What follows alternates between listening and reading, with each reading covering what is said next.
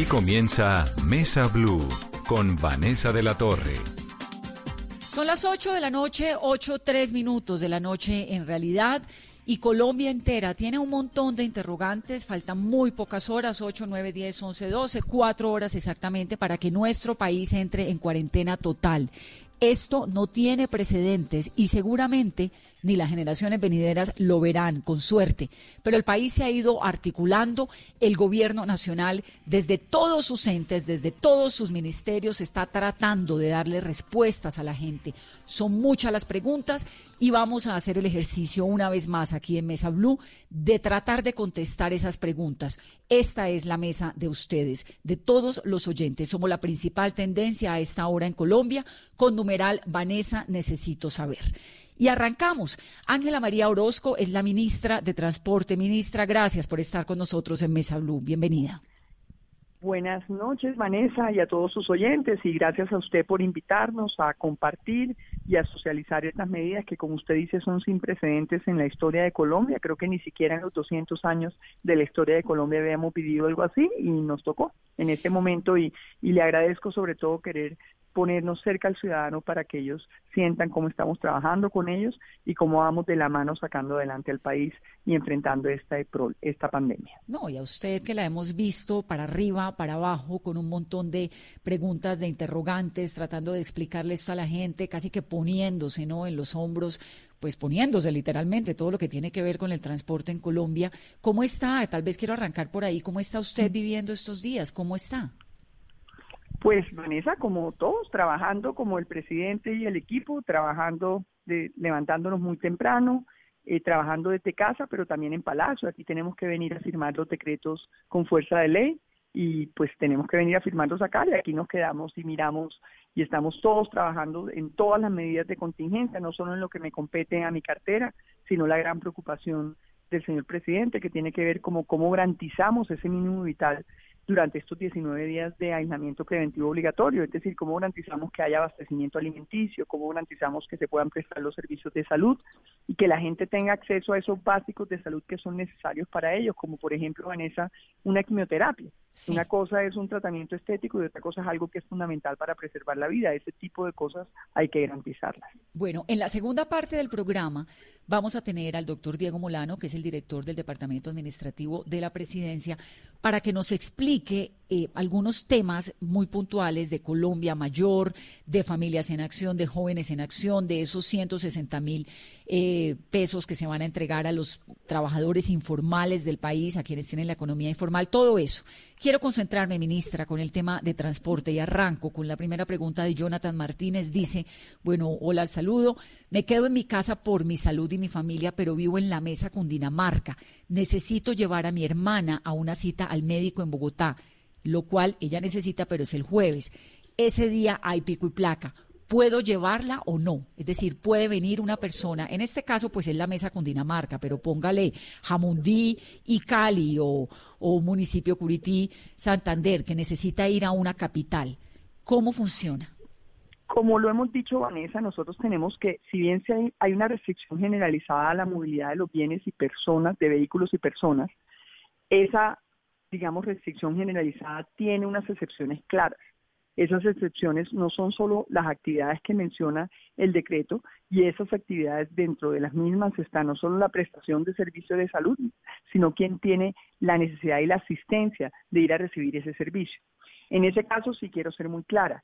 Si es una cita médica cualquiera, de algo que no, de lo que no depende la vida de las personas, una cirugía estética, esas son cosas que no son fundamentales pero una cita que tiene que ver con algo fundamental para preservar su salud y que no vaya a empeorar está excepcionada. Por eso, ¿cuál es nuestra obligación? Nuestra obligación es garantizar que haya un transporte mínimo, transporte de carretera municipal e intermunicipal y también fluvial en los casos donde hay municipios, zonas de este país donde es el transporte fluvial el que opera precisamente para garantizar que exista el transporte y se permita a aquellas personas que tienen esa necesidad. Me preguntaba alguien, pero ¿cómo demostramos eso? Es muy sencillo, Vanessa, con una historia clínica. Usted va con su historia clínica que demuestra que tiene que ser, que tiene la cita, que es fundamental, y ese es el sentido común que yo sí acojo a todos los colombianos. Aquí no podemos sacar una regulación por cada una de las actividades pero es evidente que si usted tiene una cita de un tratamiento que tiene algo que ver con preservar su salud de manera significativa, evidentemente usted cuenta con su historia clínica o cuenta con su certificado médico y con eso usted claramente tiene la posibilidad de movilizarse. Eso, digamos, está claro cuando su cita de salud es muy importante y es prioritaria. Pero hay gente que tiene cita que la dieron hace cinco meses, una cita para ahorita y conciencialmente pues cae en esta fecha odontológica, por ejemplo, o una cita de control de algo que no es indispensable en ese momento, que podría esperar, pero que tal vez esa cita vuelven a dársela en cinco meses. ¿Qué hace esa gente? Mire, yo soy franca y aquí sí quiero mandar el mensaje. Las citas de consultas de temas ordinarios, de temas que no realmente no son fundamentales para mantener la salud de las personas, sí no van a ser prioritarias acá. Y en eso yo sí apelo al sentido común de la gente y a, la cordura, ya que aquí es un tema de autocontrol. Es evidente que nosotros tenemos que garantizar que a la gente se le garantice su salud y su mínimo abastecimiento. Pero también es evidente que si nosotros abrimos el espacio a que sea cualquier cita, pues simplemente, y se lo digo porque pues tengo gente que me consulta, gente que está yendo a consultorios de estética, gente que está yendo a tratamientos de algazar, eso no tiene sentido. Realmente aquí tenemos que ser muy conscientes, Vanessa, de que el mundo cambió, no solo nos cambió en Colombia, nos cambió el mundo. Esta pandemia va a cambiar de manera radical el mundo como lo conocemos, porque no es solamente este aislamiento preventivo obligatorio, no son solamente estas tres semanas, el mundo en general sabe, estas tres semanas nos van a servir para matizar el ritmo de contagio, pero no para eliminarlo como ha pasado en todos los países. Y no volvemos a salir a libertad total y a fiestas, todo lo contrario. Cuando el 14 de abril reiniciemos la apertura fuera de ese aislamiento, vamos a haber logrado disminuir el ritmo de contagio. Eso nos permite que no haya una, digamos, una explosión de necesidades de los servicios de salud, que es la gran preocupación. La gran preocupación porque el gran riesgo, además de los adultos mayores, que es muy grave, es que obviamente haya tanta gente utilizando las unidades de cuidados intensivos que termine de alguna manera lo que está pasando en Italia, escogiendo a quién se le otorga el servicio y gente que tiene otras falencias, otras dolencias que son graves también, no se le puede atender porque está enfocado el servicio de salud a atender a las personas que tienen coronavirus. Luego aquí yo sí hago un llamado a la coherencia, a la solidaridad, al control, va a haber controles y a entender que esas excepciones dentro del ejercicio van a tener un debido control, pero ese control claramente tiene que ver también con el autocontrol que tenemos, porque de lo que se trata para realmente lograr una disminución del contagio es de que la gente sea la que estrictamente se necesita para producir y abastecer alimentos. Porque como usted sabe son 19 días, necesitamos proveer y que se permanentemente se, se provee, se produzca la cadena alimenticia. Y todo lo que tiene que ver con la cadena de temas de salud y como el consumo ordinario de su vida. Pero de resto, y ese es, digamos, el principal mensaje, hay una clara necesidad de autocontrol y de entender que esto es efectivo en la medida en que estemos atendiendo y atendiendo esos lineamientos. Salir una vez al día a abastecerse, es decir, una persona por familia al día, eh, si se necesita, claramente porque ese mensaje, Vanessa, también lo quiero decir, porque no se trata de que la gente salga, salga a hacer grandes mercados y acapare y quiera luego revender, porque no se trata de que los demás no tengan la posibilidad de, de, consumir y de abastecerse. Por eso dejamos esa regla con esa claridad. También hay gente que va a sitios de expendios de comercio, hay gente que va a su tienda de barrio, donde ahí compra sus alimentos. Y lo importante es saber que va a haber una regulación que se están generando unas recomendaciones obligatorias para que se en esos sitios cuando la gente va a hacer sus compras tengan la distancia de aislamiento suficiente y que se protejan precisamente tanto los empleados de quienes ofrecen los expendios como también el ciudadano que sale y hace sus compras y por eso eh, se están pidiendo las líneas en las filas, todo precisamente para protegernos, pero, y, pero no queremos dar el mensaje de que la gente salga y acapare, la gente va a tener su abastecimiento. pero eso es fundamental para la vida. Hay varias cosas. Primero, la fecha que usted pone del 14 de abril, yo me atrevo a decirle a la gente y a los oyentes, y lo he hecho constantemente desde el principio, eso depende de qué tanto los colombianos acatemos esas determinaciones del gobierno. Si la gente no se queda en la casa, como lo vimos hoy en tantas ciudades del país, en algunos lugares, en algunas estaciones, pues esto no va a funcionar como se está esperando y muy probablemente se va a extender. Entonces, si usted está tan desesperado con la situación, tenga paciencia y haga caso y quédese encerrado en la casa, porque de lo contrario, pues no va a funcionar. Ahí me, me atrevo como a hacer esa acotación, ministra. Y está, y está muy bien la acotación y yo lo reitero. Aquí se trata de que vamos a tener los controles y vamos a imponer sanciones, pero usted también sabe, Vanessa, que es imposible controlar a cada ciudadano colombiano. No, no tenemos un policía por cada ciudadano.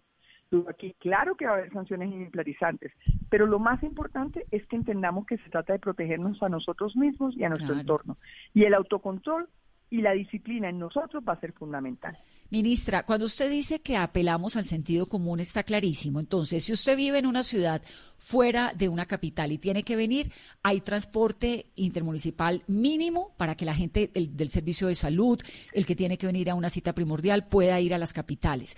Cuando Así como las personas en carro, por ejemplo. Que trabajan, así como las personas que trabajan en esos sitios, personas que trabajan en un hospital, en una clínica, personas que prestan los servicios de salud, nos pasa. Es la razón por la que hay que garantizar el servicio intermunicipal, porque la gente nos preguntaba, ¿y por qué el servicio intermunicipal? Le dije, claro, porque nosotros tenemos muchas capitales que tienen municipios conurbados y la gente que vive en esos de alguna manera municipios, pero que trabajan en esos sitios, en sitios de centros de salud, en clínicas, pues tienen que movilizarse hacia esos centros de salud y esas clínicas. Pero la, las personas que tienen, por ejemplo, carro y que viven fuera de las ciudades, ¿pueden venirse solos en su carro? Tal cual, tal cual como operaron los simulacros en varias ciudades, tal cual como operaron, la gente utilizó su carro para ir a hacer mercado, por ejemplo, o la gente utilizó su carro para trasladarse a un sitio de atención de salud. Así es, pero como usted vio, salvo el día de hoy, la mayoría de la gente acató, digamos, la voluntad del aislamiento y la mayoría y se veía en las ciudades realmente solas. ¿sí? Sí, claro, durante el fin de semana y en, Bogotá en la tarde, pero en la mañana hubo mucha gente que terminó saliendo a la calle. Una pregunta importante sobre el mercado, que me preguntan tanto. El que tiene que salir a mercar, bueno, la sugerencia cuál es, que se vaya caminando, que se vaya solo en su carro o que se vaya en taxi. Mire, eh, lo, primero que le quiero decir es, la sugerencia es claramente que si uno tiene un sitio de mercado cercano a su casa, pues ir caminando, ¿sí? O en taxi que solamente va a operar por pedido, sea telefónico o por plataforma. No puede haber taxi circulando esperando el pedido en la calle, ¿sí? Lo que es claro es que yo no puedo sacar una norma, una regla general. ¿Por qué, Vanessa? Haga de cuenta qué pasa con una persona que administra un centro de atención a adultos mayores, que son 20, 30 personas que están en una casa de adulto mayor. Esa persona sola caminando no puede con el mercado para 20 personas o 30 personas en una casa. Ese es el tema de entender que aquí yo sí, lo que yo pude ver este fin de semana, no hoy, que es otro tema, y usted sabe que era el fin, lo que pude ver este fin de semana es que el sentido común primó y la gente salió en su carro a hacer su su compra, pero nunca se vio mucha gente y siempre había como de alguna manera una claridad y una restricción en cuanto a las horas y la gente lo hacía. Ese es el mismo tema. Nosotros no podemos sacar una regla general, pero el mensaje sí es. La gente que merca cerca a su casa puede claramente hacerlo caminando. La gente también que tiene acceso al servicio público lo puede utilizar porque va a haber una garantía mínima de prestación del servicio. Estamos poniendo una limitante. estamos diciendo que va a disminuir máximo hasta el, digamos, un tope máximo podrían ofrecer hasta el 50% de su capacidad de operación general o tradicional para el transporte masivo y el transporte intermunicipal. Obviamente hay ciudades que necesitan ese mínimo, ese 50%, pero hay otras ciudades que con mucho menos operan. Y por eso vamos a estar en un centro de logística y transporte centralizado en el INVIAS, pero con la participación del Ministerio de Transporte, de un representante del Ministerio de Agricultura, otro del Ministerio de Comercio Industria y Turismo y conectados de manera permanente con las secretarías de movilidad y con los secretarios de infraestructura de las distintas gobernaciones y municipios, absolviendo inquietudes y trabajando de la mano conjuntamente, entendiendo que este es un hecho sin precedentes en la historia de Colombia, pero es un hecho del que tenemos no solo que aprender, sino también ser prácticos. ¿Y por qué le digo esto? Porque si un campesino va a llegar en su moto su cultivo, lo que cultivó para llevarlo al sitio de abasto de ese municipio, pues yo no le puedo pedir a ese campesino un carnet porque él no es empleado. Pero creo que eso es un hecho notorio, pero es distinto a un empleado de una clínica, tiene su carnet de la clínica y con eso puede acreditar que está yendo a prestar el servicio. Ministra, otra de las preguntas que tenemos a esta hora de nuestros oyentes es qué va a pasar con los vehículos y las motos que están en los patios de tránsito en las diferentes ciudades. Mire, durante estos eh, días, durante estos 16 días, 19 días de aislamiento preventivo obligatorio, vamos a suspender tanto las actividades de los órganos de apoyo al tránsito y al transporte, como también queda claro que lo que es inviable hacer esos días, pues va a haber una suspensión de términos, porque eso no son herramientas y elementos indispensables y no podemos hacer ese tipo de trámites durante esos días. Otra pregunta por el estilo. Dice CDA Tundama, Vanessa, necesito saber, estamos a la espera del decreto de Mintransporte para regular la revisión técnico-mecánica durante este tiempo. ¿Hay alguna noticia al respecto? Sí hay una noticia, Vanessa. Esas, durante estas tres semanas no van a prestar servicios ninguno de esos órganos de apoyo al tránsito y al transporte. No porque no sean importantes, sino porque no son indispensables. Es decir, durarse una semana más, una semana menos, no va a ser la diferencia. Y en cambio, sí parecería business como si fuera el negocio de siempre, como si fuera. Entonces, vamos a aclarar también ese tema donde queda claro que no se ofrecen los servicios y donde queda claro que tampoco se puede sancionar a alguien si durante esos 19 días se le vence el certificado o se le vence su licencia de conducción. Pero eso no significa que no nos va a preocupar. Es decir, va a haber puntos seguros, vamos a estar permanentemente acompañando a los transportadores. Si vemos que tiene un tema en su revisión, porque en esos puntos seguros se revisen los vehículos, pues ordenamos inmediatamente, tenemos que ayudar a que se solucione. Pero el tema es, yo no le puedo exigir a alguien que tenga algo que durante esos días no puede ir a hacer de manera ordinaria. Y eso hay que entenderlo también. Ministra, ¿Mm? entonces revisión y multas, por ejemplo, el que tiene una multa en este momento que tiene que pagar sí o sí pasado mañana. Pues eh, desde ese punto de vista, por eso hemos dicho, todo ese tipo de trámites, lo que se puede hacer online, se hace online.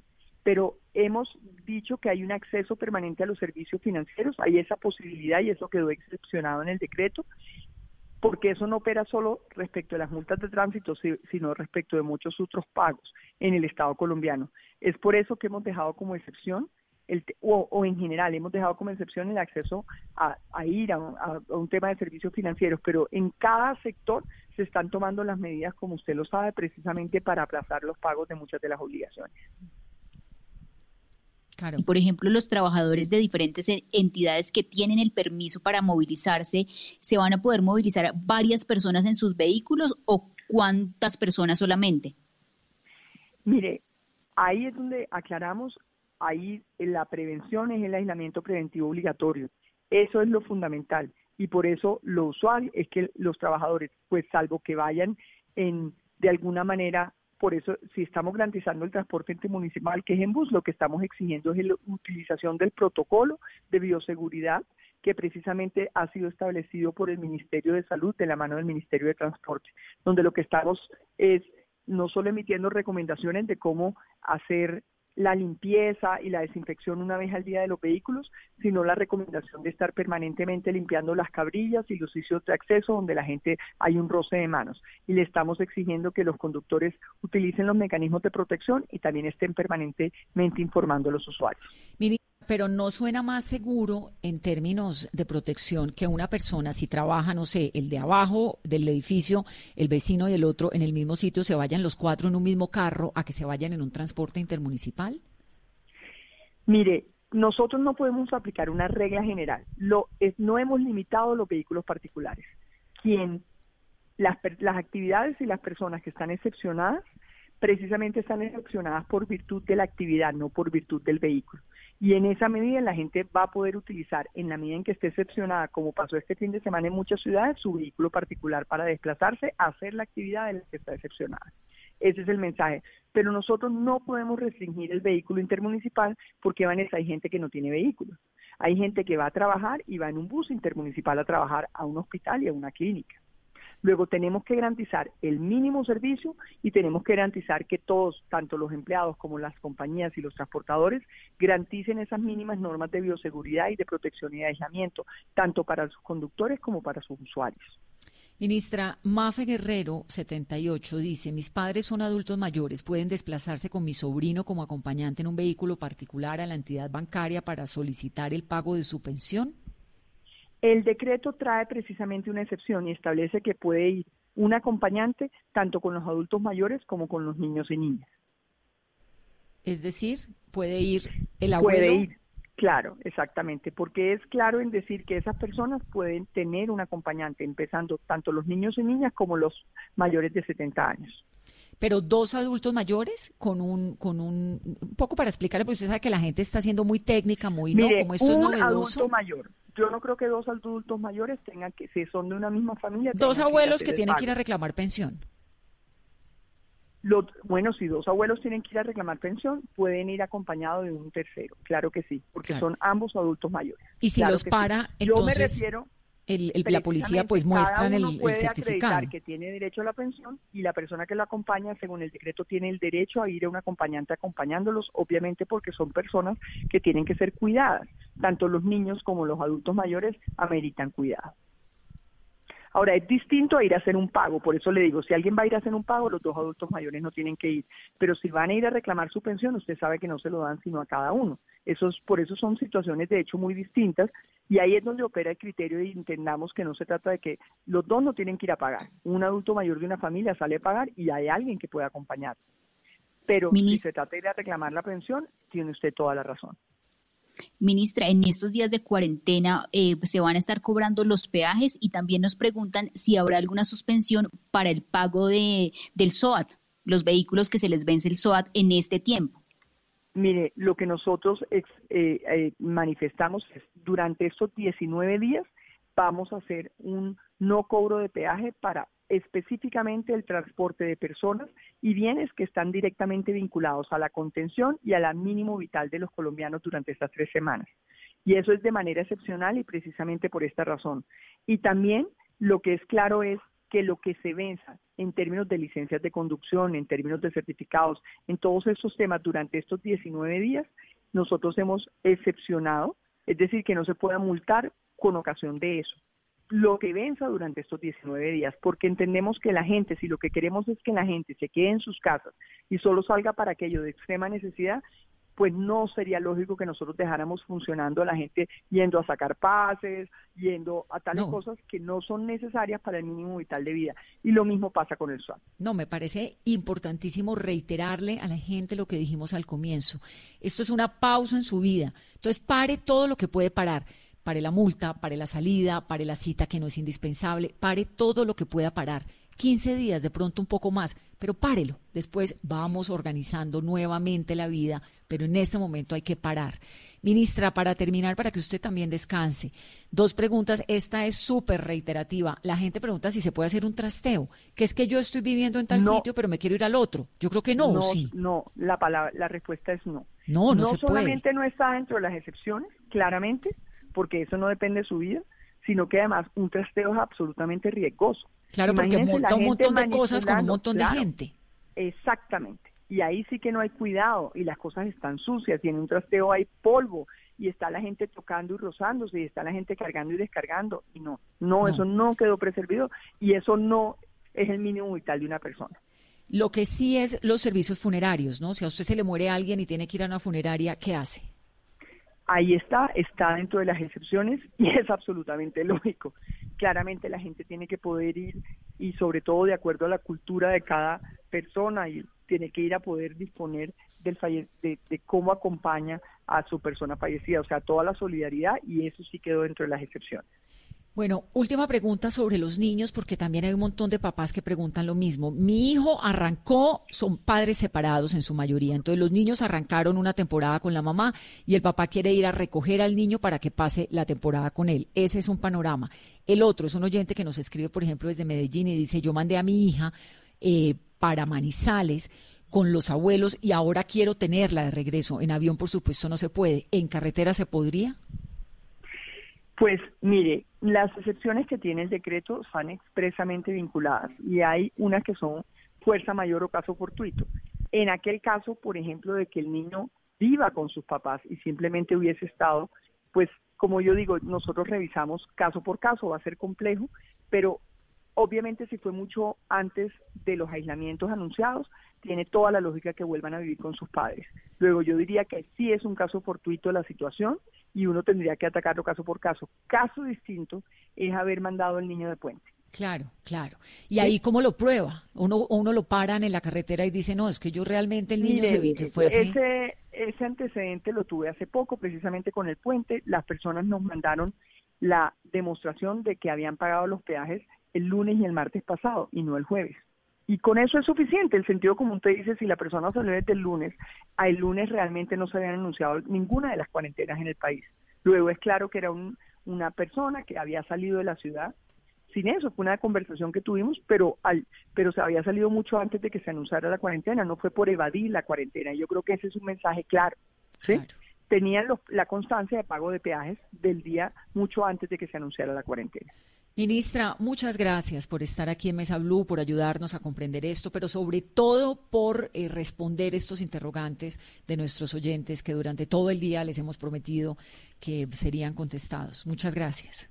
No, muchísimas gracias a usted, Vanessa, y gracias no solo por hacer ese llamado. Yo creo que todos aquí tenemos que entender, Vanessa, como usted lo dijo, el mundo cambió, el mundo como lo conocíamos cambió, y claramente usted lo ha dicho, ni siquiera significa al día, al 14 de abril, nosotros no volvemos al mundo normal que teníamos. Nosotros volvemos a un mundo lleno de cuidados, donde no va a haber grandes conciertos, donde no va a haber grandes fiestas, porque tenemos que mantener un tema de hábitos permanente, porque no es suficiente ese aislamiento de tres semanas. Ese aislamiento de tres semanas lo que busca es prevenir que aumente la curva de contagio y disminuirla de manera que no saturemos nuestros sistemas de salud. Pero es claro que para prevenir y seguir trabajando todos estos hábitos que estamos mencionando de protección, de limpieza, de aislamiento social, que son difíciles porque como decíamos nosotros somos cariñosos, nos gusta el abrazo, todos esos los vamos a tener que mantener. A los italianos les priva el cariño, el abrazo, no hacerle caso a las autoridades, eh, la fiesta, lo divertido, tienen fama de ser los más latinos de Europa y ahí están. Han tenido unas cifras terribles, se bajaron en 150 muertos por día el fin de semana y hoy volvieron a subirlos. Así que esto es muy en serio. Hay una señora que me dice, debo entregar productos por catálogo. ¿Qué debo hacer? Me parece injusto que solo una persona deba salir, pues hay cosas que pesan. No puede, señora, entregarlo. No puede. Tiene que esperar dos, tres semanas y la persona que está esperando su producto también tiene que esperarlo. Eso no se necesita para vivir en este momento. Ministra, gracias. Un abrazo. Muchísimas gracias, Vanessa. Así están las cosas, Carolina. Y de nuevo, el llamado, no me voy a cansar, no nos vamos a cansar de acompañarlos aquí en Mesa Blue y de reiterarles. Esto es un asunto de sentido común, es un asunto de sensatez, es un asunto de solidaridad infinita y de supervivencia. Esta es la guerra que nos tocó a nosotros vivir, una guerra que se libra con sensatez y con detergentes. Y la mejor trinchera es su casa. Entonces, quédese quieto en su casa, tenga paciencia hasta el 14 de abril, que seguramente si las cosas mejoran, el 14 de abril podremos podemos salir nuevamente a la esquina. Seguramente no, porque se vienen semanas muy complicadas para Colombia y eso hay que saberlo. Vamos a comenzar a ver ahora todos los resultados de esos contagios previos y en dos semanas lo que vamos a empezar a ver son los resultados también de si nos quedamos o no nos quedamos en casa en este momento. Son las 8.31, hacemos una pausa rápidamente. Ya volvemos con Diego Molano, el director del Departamento Administrativo de la Presidencia. Los estamos leyendo, los estamos escuchando. Numeral, Vanessa, necesito saber. 17098 o en www.emermedica.com.co. Quédate en casa. Nosotros cuidamos de ti. Emermédica. Vigilado Supersalud. Continuamos 8.33 minutos de la noche. Son muchas las preguntas que nos están llegando. Estamos tratando de contestarlas en esta noche. Bueno, las que más podamos. El doctor Diego Molano es el director del Departamento Administrativo de la Presidencia. Doctor Molano, gracias por estar en Mesa Blue. Bienvenido. Buenas noches, Vanessa. Un saludo especial para ti, para tus compañeros en la mesa de trabajo y, por supuesto, para la audiencia de Mesa Blue. ¿Usted cómo está, doctor Molano? ¿Está descansando? ¿Está durmiendo? Pues estamos en un reto muy grande, Vanessa, por supuesto 24 horas del día dedicados a este tema, pero tomándonos las medidas necesarias de aislamiento y también de teletrabajo cuando es factible, pero hoy estamos aquí en el Palacio Nariño coordinando algunos de los esfuerzos que se requieren para mañana. Bueno, hay un tema que creo que es el anuncio y también recordarle a nuestros oyentes que a las seis de la tarde todos los días el presidente está haciendo una entrevista con alguien, está explicando, está conversando, está socializando todo esto. Entonces allí pueden también contestar muchas de sus preguntas. Nosotros cumplimos, por supuesto, con nuestros oyentes de focalizar algunas de ellos. Pero tal vez el mensaje de la noche es el dinero que le van a entregar, 160 mil pesos que le van a hacer el giro a las personas que están en la informalidad. ¿Por qué no nos explica un poco, doctor Molano, cómo funciona esto, para quiénes es, si es solamente un giro o son varios, cómo además eh, puede la persona que lo necesite acceder a él? Vanessa, el presidente Duque señaló que uno de los propósitos para esta etapa y particularmente para todo el manejo de esta pandemia que como tú lo señalabas nos afecta a todos los colombianos y hoy afecta a más de 168 países en el mundo, eran tres. Primero, cómo salvamos vidas. Segundo, cómo garantizamos una resistencia y un apoyo y un ingreso económico para garantizar esta transición. Y tercero, cómo logramos un ejercicio donde particularmente se protejan a los más vulnerables. E, en esa medida, pues a partir de las decisiones que se han venido tomando en aislamiento preventivo, primero con los niños que salieron de colegios y jóvenes, segundo con los adultos mayores que entraron en aislamiento eh, obligatorio desde el viernes pasado y ahora con esta medida de aislamiento eh, obligatorio para todas las familias, pues la segunda tarea era cómo lograr un mejor bienestar. Ha destinado el presidente un esfuerzo particular con varias entidades, con la doctora Susana Correa en el Departamento de Prosperidad Social, con el Ministerio de Trabajo, con Colpensiones y también con el Departamento Nacional de Planación, un esfuerzo para llegarle a 6 millones de hogares colombianos, los más pobres y vulnerables, que son casi 20 millones de colombianos que recibirán un apoyo a lo largo de este tiempo. Los primeros tres de esos hogares son los más pobres y vulnerables, de familias en acción que recibirán en promedio un pago de 290 mil pesos en este periodo de tiempo para ellos y para sus niños sin condicionalidades. Eso es, eso es particular, esos son los más pobres. El segundo pago importante es para 1.700.000 adultos mayores que hoy tienen arriba de 60 años, que son tienen un alto grado de vulnerabilidad, están en el CISBEN 1 y que recibirán un pago promedio de 140 mil que se adelanta para que puedan estar en sus casas dos meses, no tengan que salir, se garantice su alimentación. Eh, y lo tercero, un pago que se va a hacer al millón de hogares más pobres de 80 mil pesos para poder sostenerse. Un gran requerimiento de la última semana a partir de que se inició este proceso era qué hacemos con los trabajadores independientes o trabajadores informales.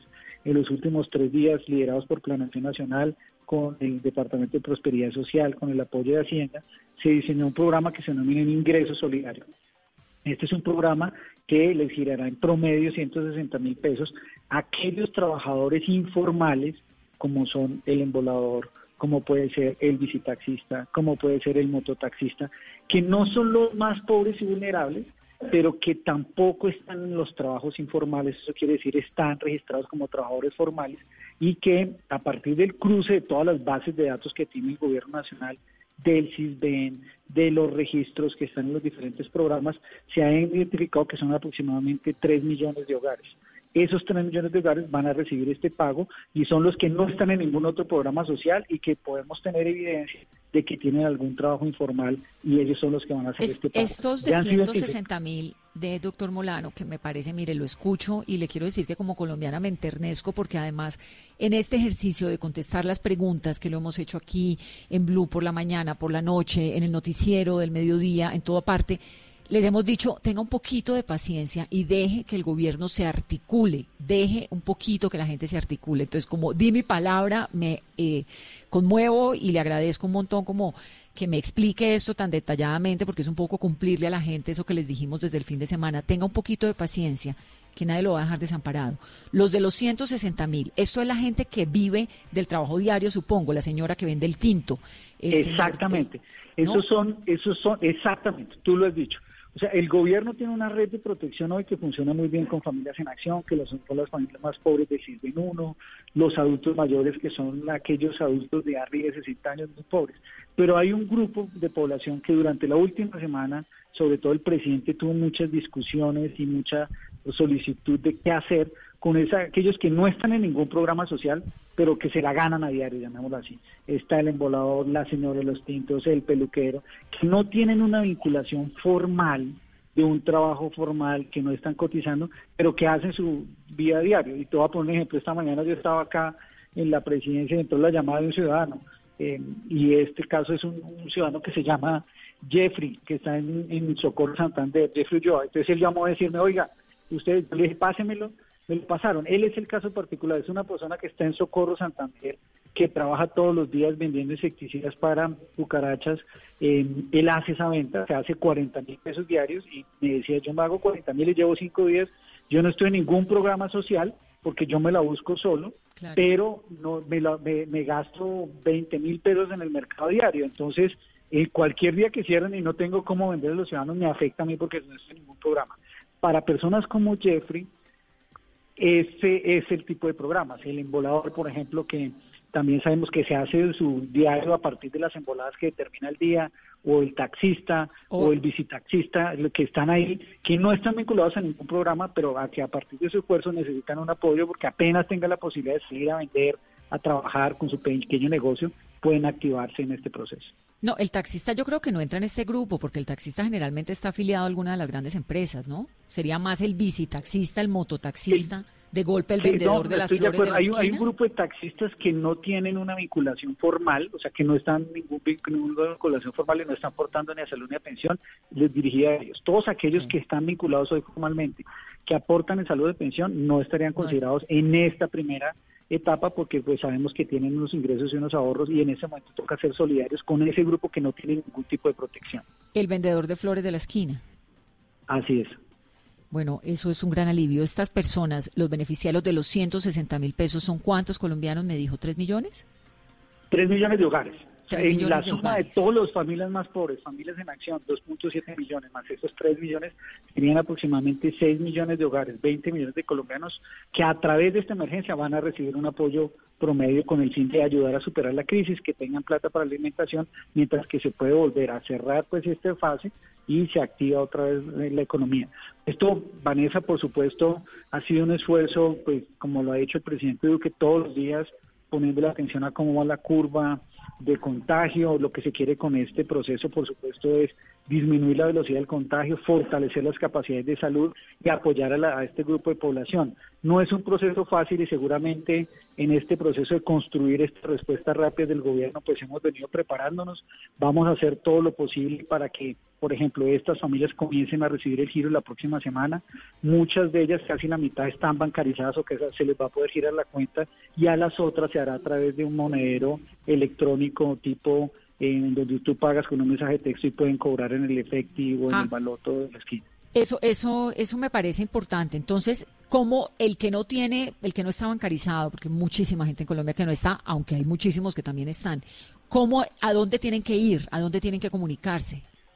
No, lo que inicialmente va a suceder, eso es muy importante, hemos hecho, y, y, yo creo que hace parte de la sofisticación de los programas y de un esfuerzo muy grande que hizo Planeación Nacional, el equipo de Planeación Nacional de Prosperidad Social, escoger todas las bases de datos que ya tiene el gobierno y cruzarlas. Eso quiere decir los, todos los que estaban vinculados en el SISBEN 4, descontando los que están en pila, más los que están en los programas. Nosotros ya tenemos identificado esas personas con el nombre, la cédula, eh, si tienen una cuenta bancaria, cuál es, y además cuál es su celular. Con base en eso, vamos a hacer el giro proactivo. No tienen que registrarse, no tienen que estar haciendo unas colas para vincularse, sino va a ser un esfuerzo primero proactivo del gobierno. A los que estén bancarizados se buscará que les llegue la cuenta y a los que no, a través del contacto celular, del celular llegará un mensaje, probablemente texto. Estamos acabando de definir todos los, los mecanismos para garantizar que sea mucho más efectivo y no tengan que inscribirse en este programa, sino sea proactivo en esta etapa de emergencia. Doctor Molano, hay mucha preocupación también de todos los colombianos que viven en arriendo o que tienen un negocio y tienen que pagar en el, arriendo. Ellos hablan de que no hay una medida por parte del gobierno aún para congelar eh, el arriendo y también congelar los servicios públicos. ¿Qué respuesta les podríamos dar? En términos de servicios públicos, sí está definido eh, particularmente por el sector de agua potable, que es uno de los vitales para garantizarle que el servicio de agua se dé. Eh, en esa medida, por ejemplo, todos los que estaban desconectados del servicio se les garantizó que se reconectaran. Eh, eso va a suceder lo mismo con el servicio de energía, de modo que a nadie le pueda faltar este servicio.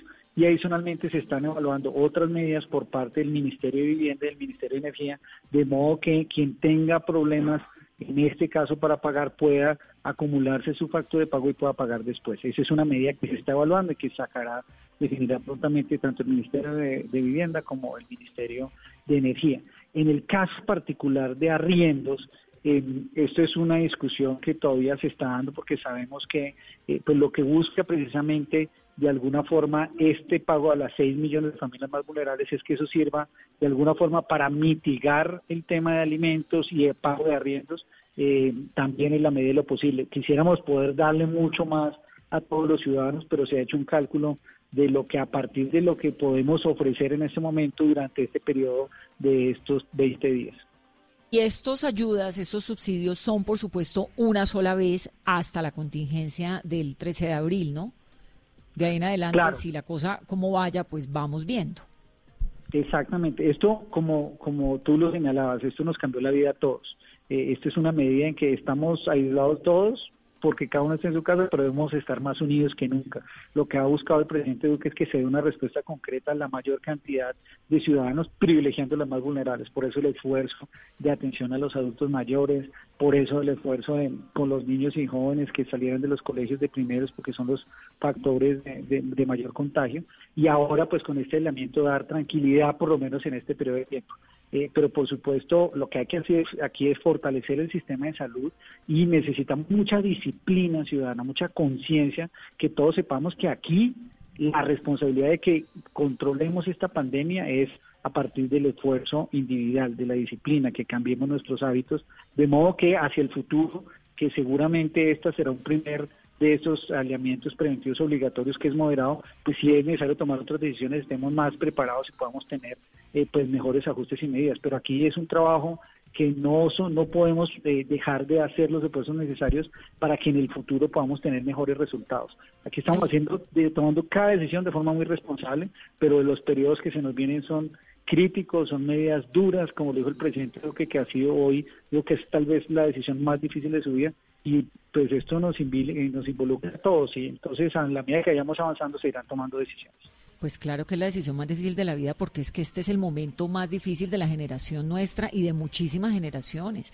Esto nunca antes lo habíamos visto. Yo creo que en la medida en que cada uno entienda la magnitud de lo que está pasando, que además es una crisis global, no es en Colombia, es en Colombia y en 160 países del mundo en este momento, y ahora eh, vamos a leer la lista, Carolina, antes de, terminar, para que entendamos que esto es un tema muy grande. Hay millones, India cerró hoy, es un país de 1.300 millones de habitantes y cerró por completo sus fronteras y está en cuarentena como nosotros. Eso nunca antes se había visto. Esta pregunta que envía el doctor Molano, una señora que se llama Elsa Gutiérrez, me parece que resume la inquietud de tanta gente de clase media. Dice, ¿qué ayudas habrá para las personas de clase media que les han suspendido o les han terminado sus contratos de trabajo? Bueno, lo primero es hacer un llamado, como lo ha hecho el presidente Duque y el ministro de Trabajo, a que los empresarios, que sabemos que también ha sido un proceso fuerte, nos ayuden a mantener los empleos. Sabemos que estamos en etapa crítica, pero que se mantengan los empleos. Por supuesto, porque lo que necesitamos es que en el momento que se active las personas puedan seguir trabajando. Sabemos que es una etapa complicada, pero es un esfuerzo en donde todos tenemos que poner. Cuando una persona ha perdido el trabajo, se están tomando varias decisiones en estos días. Primero hay un fondo accesante que maneja el Ministerio de Trabajo en donde podrían acceder esos recursos, pero también hoy está valorándose la posibilidad, como lo anunció el presidente, de utilizar una parte de las cesantías para precisamente superar esta crisis en este momento para aquellas personas que tuvieron un trabajo. Pero por el otro lado, se abrió una línea de garantías y apoyo especial para que esa pequeña microempresa, ese mediano negocio, la persona de la tienda, que por ejemplo ahorita van a, van a mantenerse abiertos, eh, puedan sacar créditos especiales con unas negociaciones que pueden hacer con el banco para financiar el pago de la nómina, que todos podamos hacer un esfuerzo con condiciones que hacia el futuro, cuando venga la recuperación, podamos mantener. Estamos haciendo, como lo ha dicho el presidente, que todo el esfuerzo para buscar mantener el trabajo y el empleo de las personas que hoy lo tienen, eh, que ante las dificultades pues hay que tomar medidas como estas, pero en donde todos podemos eh, y deberíamos colocar esfuerzos para tratar de mantener esos empleos y por eso se dan estos créditos y estas garantías hacerle la cuña a la gente de Krebs, a Mario Hernández, a los de Almacenes Éxito y a un montón que la lista pues no la tengo en este momento que ya dijeron vamos a mantener en lo posible nuestra nómina laboral para que la gente no quede asfixiada ¿no? en medio de esta contingencia. Caro. Tenemos preguntas también. nos preguntan a esta hora, doctor Molano, varios jóvenes que nos están escribiendo, ¿cuál va a ser el paquete de ayudas para los jóvenes que están en los programas de generación E y Serpilo Paga? Lo lo principal es que lo que ha determinado la ministra de Educación y como se presentó hoy hay un paquete especial para los jóvenes. Eh, en general, lo que se ha dicho es que a pesar de que no esté en el calendario escolar como se fue a una educación virtual, se le mantendrán todos los pagos en este caso en particular y de acuerdo con el calendario que se está desarrollando por parte de las universidades y por parte de los institutos que están haciendo el proceso. Hoy y se hizo precisamente el programa especial con los beneficios y los alivios que pueden tener aquellos deudores eh, que tienen créditos con el ICTs, que son estudiantes también y que particularmente a partir de esas medidas van a tener unas posibilidades de cambio de plazo y de pago de cuotas. Y por otra parte, a los jóvenes que son de eh, carreras técnicas, tecnológicas más vulnerables, como los jóvenes de, eh, jóvenes en acción, que son del CISBEN 1 y CISBEN 2, eh, ellos a través de Familias en Acción reciben un pago y los que no están en Familias en Acción van a recibir un pago de aproximadamente 330 mil pesos con un pago extraordinario que podría llegar a 660 mil pesos para 200 mil jóvenes. Y para terminar ya, doctor Molano, venezolanos. Hay un montón de ciudadanos venezolanos en Colombia y bueno, eso no es un secreto para nadie, con unas situaciones muy delicadas también para ellos. ¿Hay ayudas para ellos? Ellos venían recibiendo unos apoyos por parte del gobierno en particular. Hoy nos ha pedido el presidente que revisemos la situación de aquellos venezolanos que tienen más nivel de vulnerabilidad, pero en este momento no está definido un apoyo concreto, aparte de la atención humanitaria que venían dándose ya incorporados en los sistemas de salud y educación eh, cuando esto sucedió en las diferentes ciudades. Hay ciudades como Cúcuta, como Bogotá, que ya venían dándose apoyos, en donde hay una mayor concentración de ellos, eh, pero en el caso particular aún no se han tomado medidas para esta emergencia. Bueno, con suerte más adelante podremos dar también una buena noticia por ese lado, porque también son compatriotas ya nuestros, ¿no? Tantas personas que han llegado huyendo de esa tragedia en Venezuela y llegan a esta contingencia tan delicada aquí. Doctor Molano, muchas gracias por estar en Mesa Blue. No, Vanessa, a ti muchas gracias nuevamente y una invitación a todos los colombianos. Este eh, aislamiento obligatorio no es algo que podamos evadir, es una responsabilidad que tenemos para con nosotros mismos, con nuestra familia, con nuestros adultos mayores en la casa. Dependiendo del comportamiento que tengamos, podremos ganar esta batalla con ese enemigo invisible que es el coronavirus. Y para ganarla requerimos cambiar nuestros comportamientos. Y aquí, a pesar de que se tomaron unas medidas excepcionales, la responsabilidad de todos es no salir de casa la responsabilidad de todos es no permitir que un adulto mayor salga de nuestra casa, que se le den las medidas de cuidado adecuadas al interior de cada casa, de modo que pues a pesar de que todos tenemos esa gran necesidad de afecto, de que siempre nos gusta abrazarnos, de que siempre nos gusta compartir, hoy aprendamos a compartir tomando las prevenciones necesarias para garantizar de que todos estemos sanos, que garanticemos nuestra salud y ellos, los grupos más vulnerables, eh, no tengan tantos efectos hacia el futuro, sino por el contrario, que todos nos protejamos.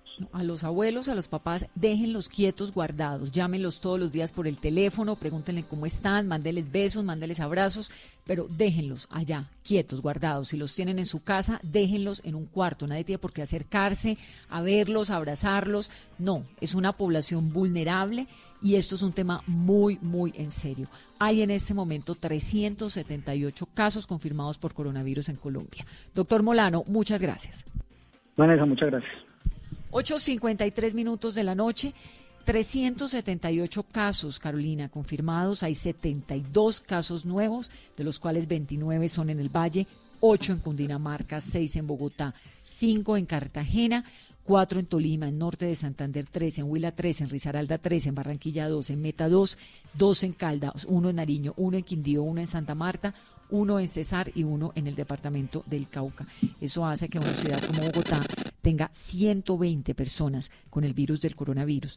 Eso hace que usted tenga que quedarse en la casa de aquí en adelante para que esta curva que estamos viendo, de estos números que van a comenzar a crecer, Hoy estamos en 378, 72 más que ayer y seguramente mañana vamos a llegar a unos números más preocupantes, cada día más preocupantes, hasta que la curva comience a bajar.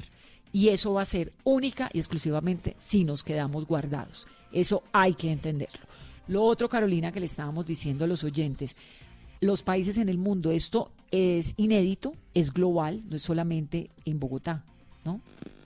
Vanessa, sí, que no estamos solos, a todos los oyentes que tenemos nuestra línea 652-8527 y que son varios países. Vamos a contarles quiénes están así en cuarentena como nosotros. Argentina, Bélgica, Chile, China, Chipre, Dinamarca, El Salvador, España, Francia, India, Irak, Italia, Jordania, Kuwait, Líbano, Malasia, Marruecos, Nueva Zelanda, Noruega, Perú, Reino Unido, no, Túnez, Sudáfrica y Colombia. Ah, en tres pensé- horas Yo pensé que iba a leer entrará en 260, ya me iba-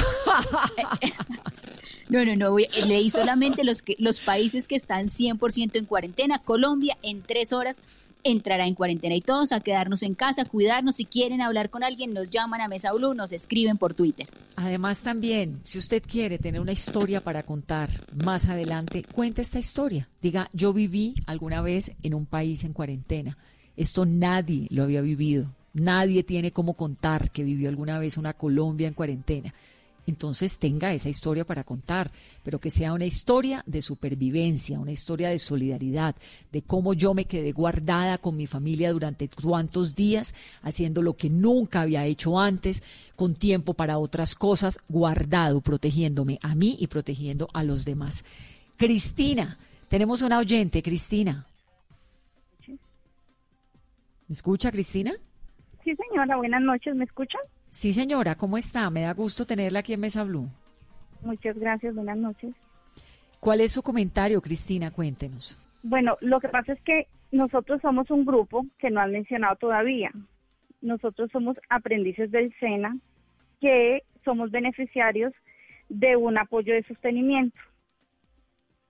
Eh, a nosotros nos dan este apoyo a personas con alguna condición especial. En mi caso, soy mamá cabeza de hogar y nos colaboran para poder que continuemos con nuestros estudios en el SENA.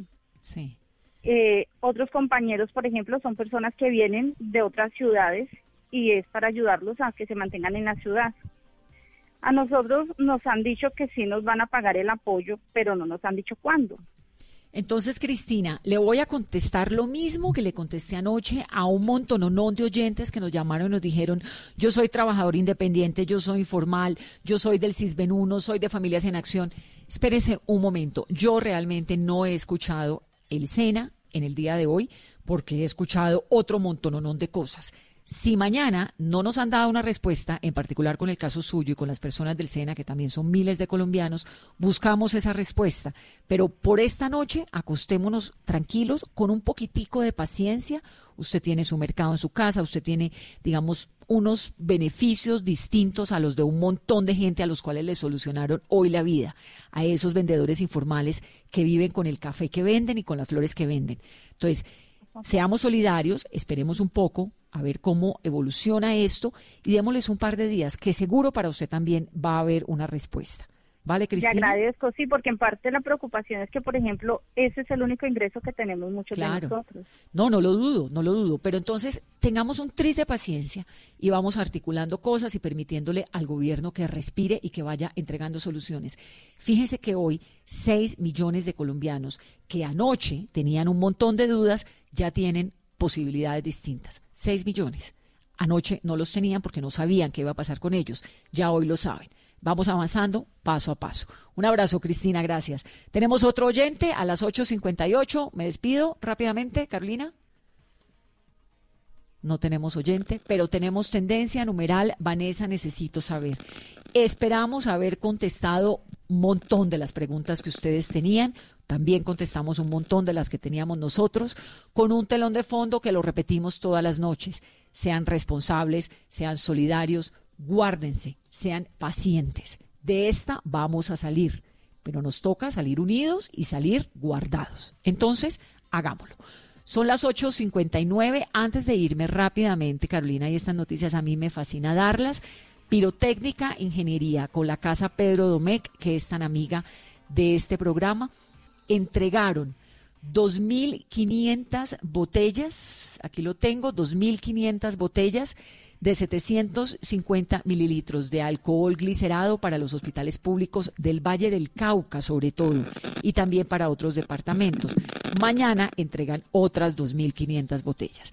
Y nos sumamos y nos gusta, arroba Casa Domec, y ya saben que si su empresa está trabajando, está entregando, está dándole soluciones a la gente y está aportando en este momento, cuéntenos, porque para nosotros es un honor y un gusto poder replicar esas buenas acciones. Nueve en punto. Que tengan una muy feliz noche. Gracias por.